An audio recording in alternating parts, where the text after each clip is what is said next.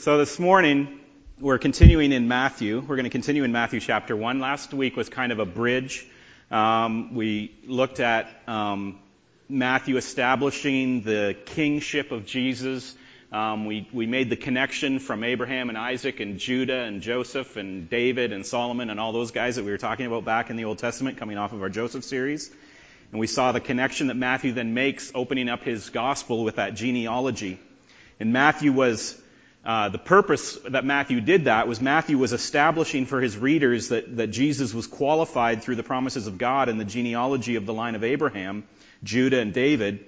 And we also saw that the way in which Matthew highlighted those three eras of Israel's history, if you remember, the era of the patriarchs, the era of the monarchy, and the era of um, captivity.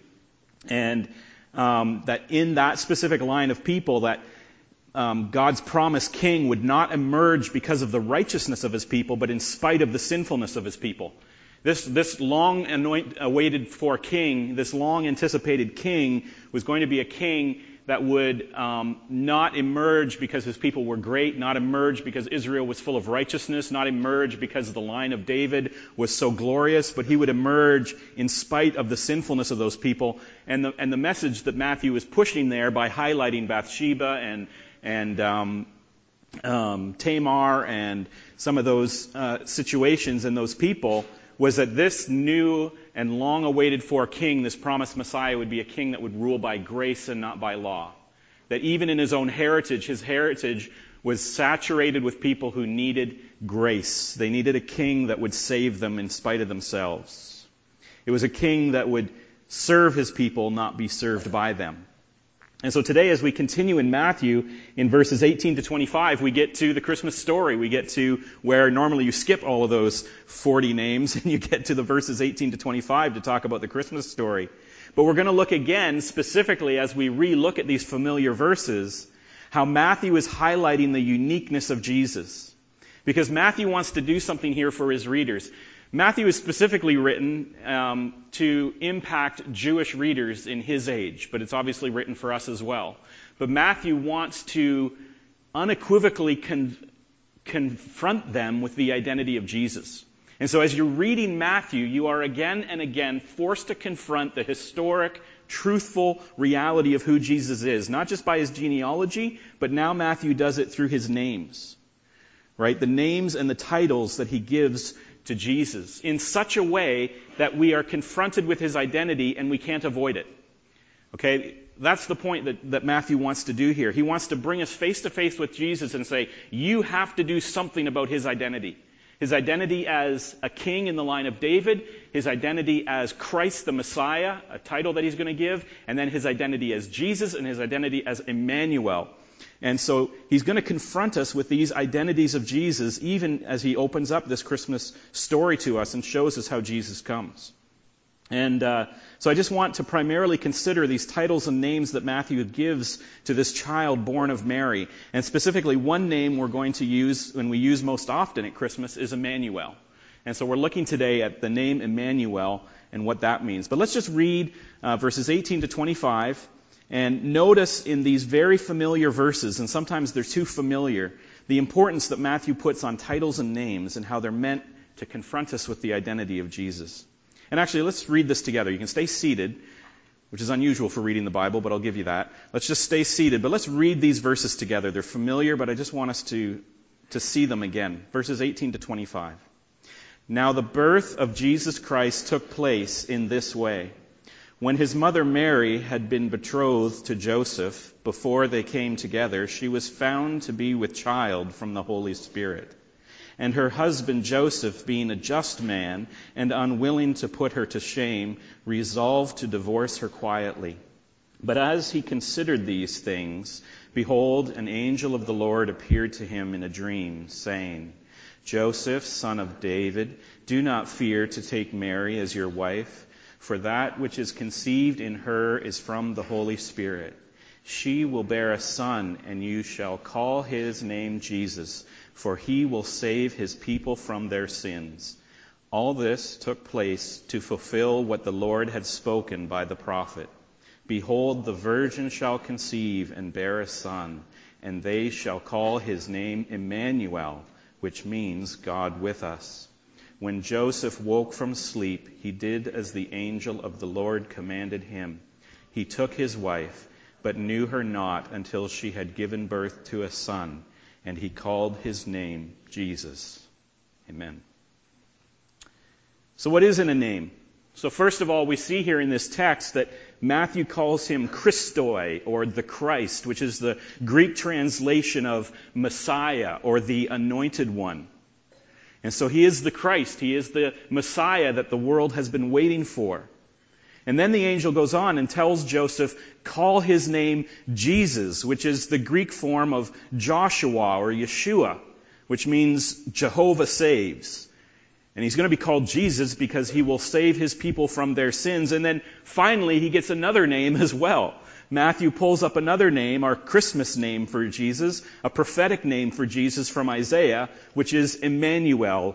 Isaiah 7:14 reads, "Therefore the Lord himself will give you a sign: the virgin will be with child and will give birth to a son and will call him Emmanuel." And so we have this name Emmanuel given to him as well, which is God with us. And um, just as an aside, you'll notice as you read different names in the Bible, they have a lot of meaning. And there's two particular um, suffixes most often, prefix and suffix, uh, used most oftenly as a suffix uh, that you'll see recurring in biblical names. And it's where the ah shows up, or ah, and l in Hebrew names. And so ah in Hebrew, it means both breath or spirit, and it's a shortened form of aye, which we see in Exodus 3:14, which is part of the the I am who I am phrase, right? The God, the name that God gives himself of Yahweh. I am who I am. And the, the beginning of that phrase is Aye. And we see uh, this shortened form of Ah show up when Abram's name is changed to Abraham, right? And God gets inserted into Abram's name, and Sarai gets her name changed to Sarah right? And so this name of God gets inserted into the name. And then we see it after that in the Old Testament in lots of names like Jonah, Elijah, Hosea, Micah, and of course, Jehovah. And the abbreviated again when we spell Joshua, we take the A off the end, but Joshua is Jehovah, which is the Hebrew version of Jesus. Greek, Jesus is the Greek of Joshua. And so you see this name that is given is the name of God. The, the name of God is in these names and they're meaningful in that way. And then El is the other one, the other suffix or prefix that we see show up in names as well. El is the shortened form of Eloha, which is the singular form of God, or Elohim, which is the plural. And we see El used in many names for God, like El Shaddai, God provider, or El Elyon, God most high, and all of those El names for God. And then we see it again in the Old Testament at the ends of names like Samuel and Daniel and Joel and Bethel and of course Emmanuel. And so these names of Joshua and Emmanuel are not accidental names. They are pointing to Jesus as a part of the identity of God, that he's part of God's people and that he's been identified as self. And Emmanuel is one word in Hebrew, but it's three words in English, and the God part is at the end. It means with us is God, or God with us, or God alongside us, or God accompanying us. And so we have this one word name, this one thing called Emmanuel, but we translate it into three words, God with us. And so today as we look at Emmanuel, it seems fitting at Christmas, I just want to look at all three of these words that make up the meaning of this name and consider how Matthew again, remember, is using this name and creates this confrontation in us with the true identity of Jesus. Matthew does not want any of his readers, and that includes us, that includes you here today, to come face to face with the identity of Jesus and not be able to avoid it. The one thing the Bible will not allow you to do is to simply be mildly interested in Jesus. You have to either accept him as who he is or reject him but mild interest, the Bible doesn't let you get away with, and Matthew certainly doesn't. And it's evident here, even in the name Emmanuel. God with us. So first, Jesus is God. Then he is God with us. And then he is God with us. So we'll look at each of those three things. First, Jesus is God. Jesus really is God. And last week, Matthew wanted to make it clear that Jesus was the anticipated king promised by God, but he also wants us to confront us with the fact that Jesus is not just a Messiah, not just a Christ. If you were a Jewish reader of this text or you were looking forward to the Christ or the Messiah, they were not actually expecting the Messiah to be God. Okay? Of all the faiths in the world that would not expect there to be a man God, it would be the Jewish faith. This is one of the most amazing things about the, the, the, Jews at the time who accepted Christ was that of all the people that would consider a man to be God, it would not be Jews. There's one God. He's God Elyon. He's God the Most High. He's God the Father. There is one God. And so a man to come along and claim he was God is not something that a good Jew would accept. Matthew is making it clear that we have to understand in confronting the identity of Jesus that he is God. He's not just a promised king that is going to die, but an everlasting king. He's not just going to save the Jews from the Romans, he's going to save them for eternity. He's going to save the world. He says his name is Jesus because he will save his people from their sins, and Emmanuel because he is God with us. And the fact that Jesus is God comes through to us all through the New Testament. That fact of Jesus being God incarnate is told to us immediately, directly, and in every possible way. Nothing about Christianity makes sense unless this is true. And so we see this stated directly in the New Testament in verses like John 1 1. In the beginning was the Word, and the Word was with God, and the Word was God. The Word was God. And then we see again Paul in Acts as he is um, preaching in Acts. He says, God purchased the church with his own blood. Who is he talking about? He's talking about Jesus. So Paul says, God purchased the church with his own blood. Not somebody else's blood, his own blood. Jesus is God. Directly stated. And then indirectly we see it, and I'm not going to spend a lot of time here, but indirectly we see that Jesus forgives people from their sins, and we understand the ramifications of that. I can't forgive a sin unless it's against me right? I mean, if, uh, you know, let me just pick somebody here. Steve, right? If Steve punches Graham in the nose, right? It happens a lot at elders meetings, actually, more often than you think. No, I'm just kidding. But if Steve punches Graham in the nose, you know, I can't go to Steve and say, it's okay, Steve, I forgive you. Right? Graham's going to be like, what are you doing? Like, why, why are you forgiving Steve? You can't forgive Steve unless the offense is again. I have to forgive him. And so when Jesus forgives sins, in Matthew 9 2, when he says to the paralytic, Your sins are forgiven, he can't say that unless he means that all sin is somehow against him. That when you offend somebody else, you're offending the image of God that's in that person. When you act in immorality, you are sinning against the morality that God established. The Pharisees knew exactly what Jesus meant when he did that. When you sin, you dishonor others, but you dishonor God. And Jesus said he could forgive sins. He was God. We're confronted with that fact. Another way that the, the Bible shows us this indirectly in the New Testament is that Jesus accepts worship. When we see people worship angels in the Bible, an angel will appear and people will fall down and worship that angel. And what do the angels do every time? They say, Stand up. Don't, don't worship me. I, am a creature like you. I am created. You don't owe me worship. You only owe God worship. They always say, just get up and don't worship me. We're both creatures. You, I'm not worthy of your worship. But when Thomas gets down to worship Jesus in John 20, 28, when anyone worships Jesus, what does Jesus do? He receives that worship. He accepts that worship. He doesn't say stand up, right? He commends Thomas. He says, You know what you know about me. What you know about me is true because he is God. His followers believed he was God. First century Jews were willing to worship someone who was clearly a man. They were the last people you would expect to worship anyone other than the Father would be Jews. And yet we have this historical testimony of the explosion of the church in the nation of Israel, starting in Jerusalem. And, and primarily the church was a Jewish church to begin with. And they accepted Jesus as God and worshiped him. Greeks and Romans were polytheists. They were pantheists. They believed God could sometimes look like humans. In fact, people thought that Paul and Barnabas were Zeus and Hermes in Acts 14. They actually, as Paul and Barnabas are doing their missionary journey and as they're teaching, the Greeks actually want to worship them. Um, the head of the temple of Zeus actually wants to come and bring them gifts and worship them as though they are Zeus and Hermes. And Paul and Barnabas are like, stop it. What are you doing? We're not God. But the Greeks and the Romans believed that. But the Jews' view of God was that he was creator and transcended creation, and they believed in a Messiah. An earthly God sent king that would free Israel and bring back the golden age of David and Solomon, maybe, but they would not have believed that man was God. And not only that, some of these people who believed Jesus was God knew him intimately. They grew up with him you imagine being Jesus' brother, James? Right? They walked with him. They saw everything. If I wanted to convince you that I was a God, the last thing I would have you do is live your life alongside of me.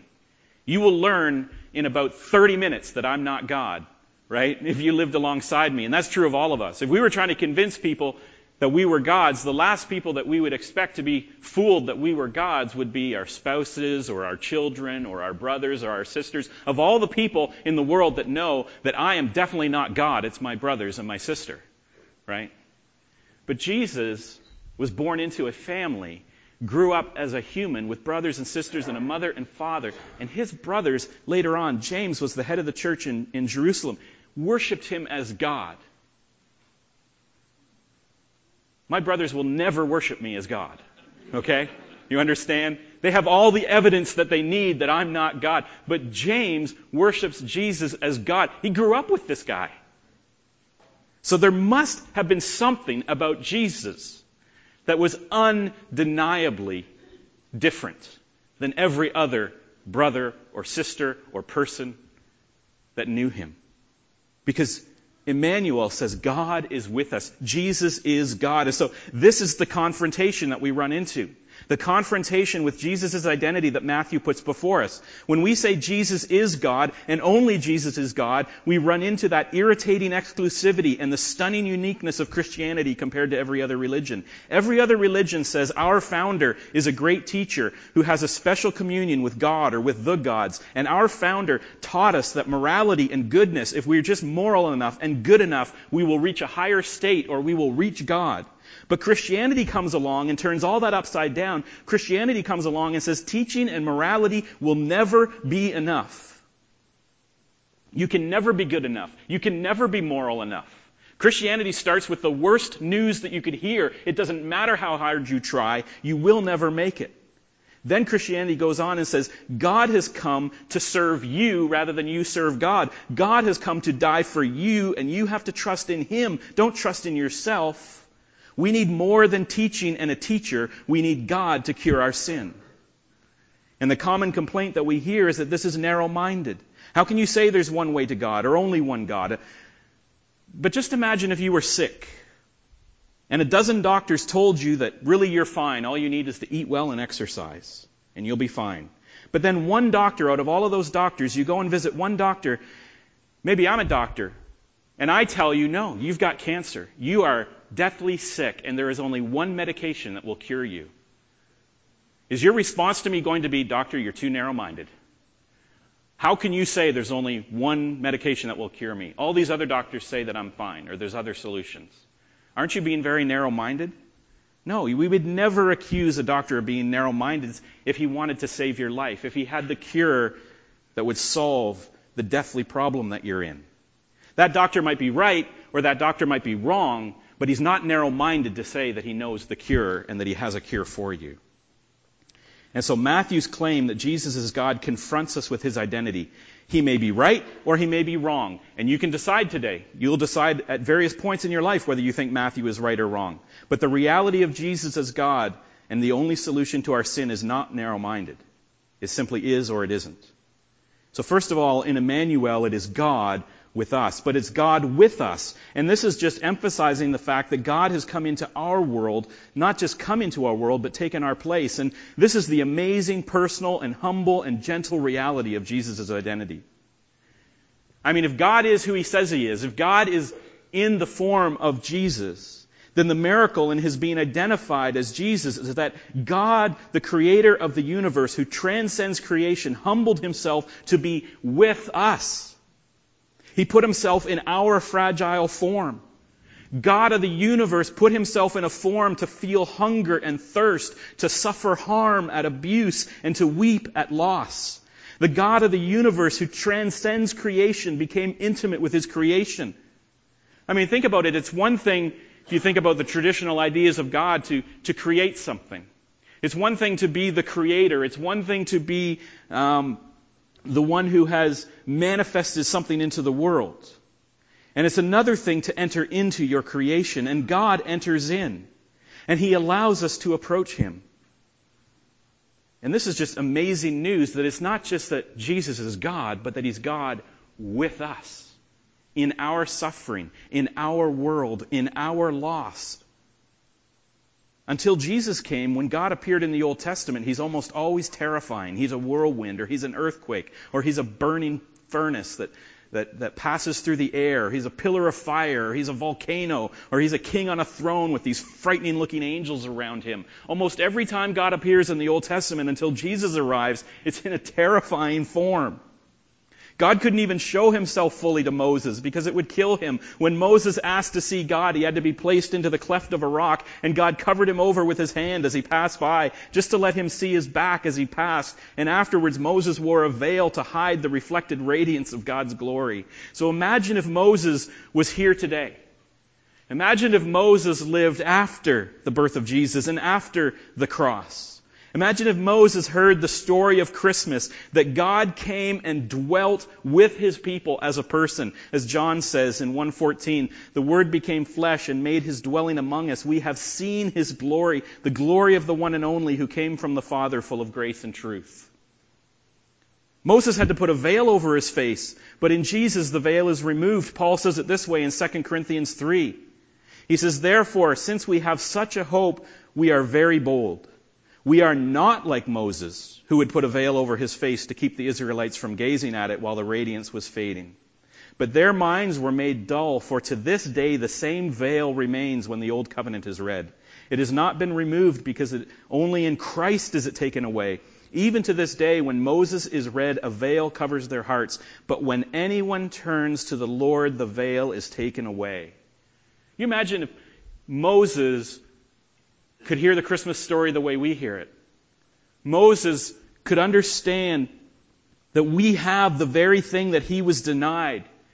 He would be amazed. You can know God personally without fear, without fright, without terror.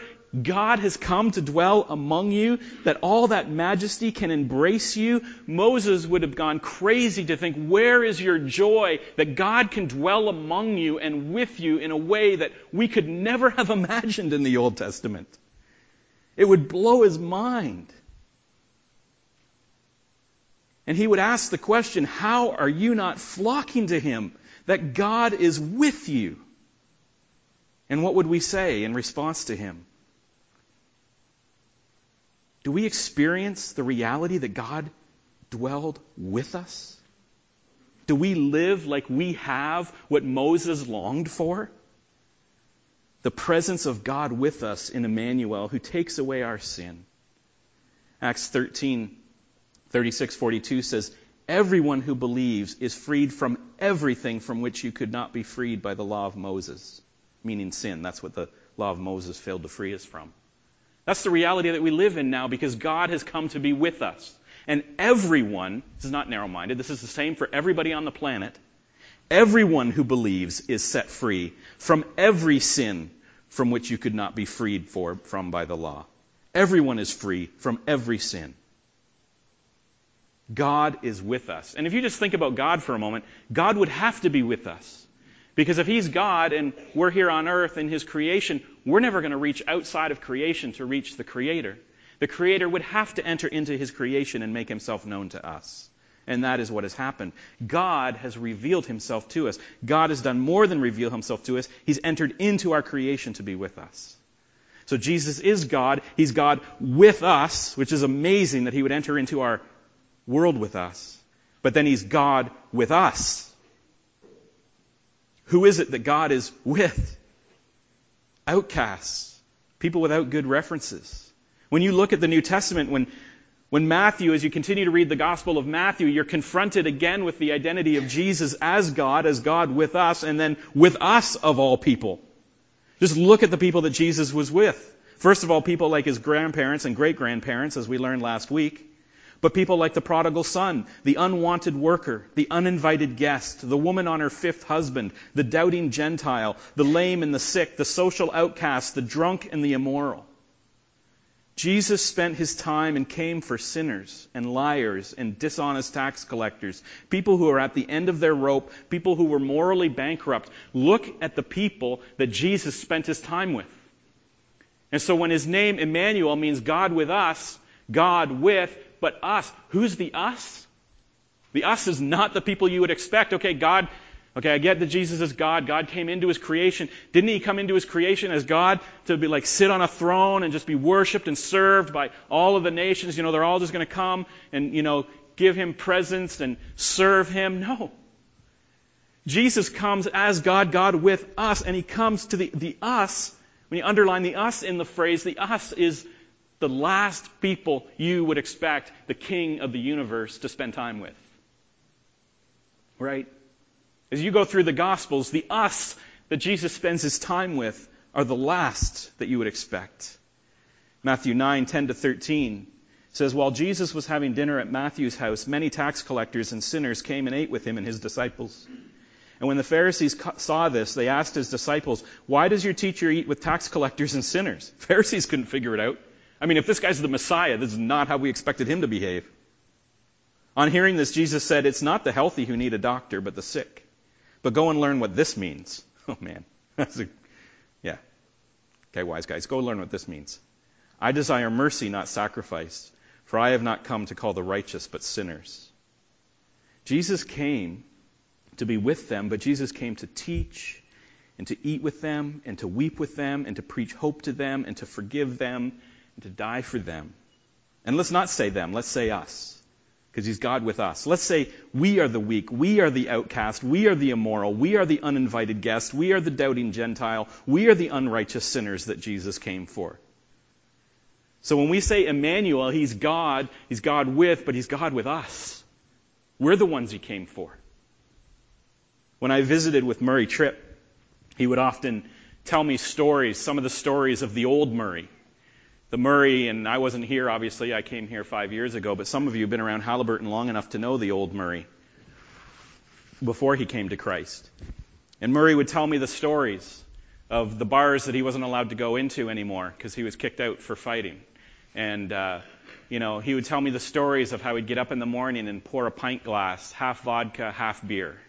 That was his version of a Boilermaker. Half vodka, half a pint of vodka, half beer.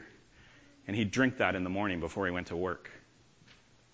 And then after work, because he made a lot of money, he'd walk down the street past the bars he couldn't get into to get into some of the seedier bars that he could get into and spend his night drinking there and getting in fights and getting kicked out of another bar. But later on in life, Murray woke up one day knowing Jesus Christ, and he looked at that half pint of vodka and half half pint of beer, and he said, Murray, if, if you're a real man, if you're the man that you know who you are in Christ, then you never have to drink that again. And he never did. That's right. He poured it down the sink, and that was the end of that life. But when we say God is with us, that's, that's who Jesus came to be with.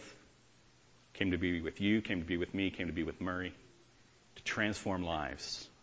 Not to be with the Pharisees and with the people, the self righteous, who think they got it all worked out. He came to forgive those who needed forgiveness. He came to strengthen those who knew they were weak. So, three quick applications here as we finish. If Emmanuel means God with us, if God is God with us, if Jesus is God with us, then some of you have to stop doubting or scoffing.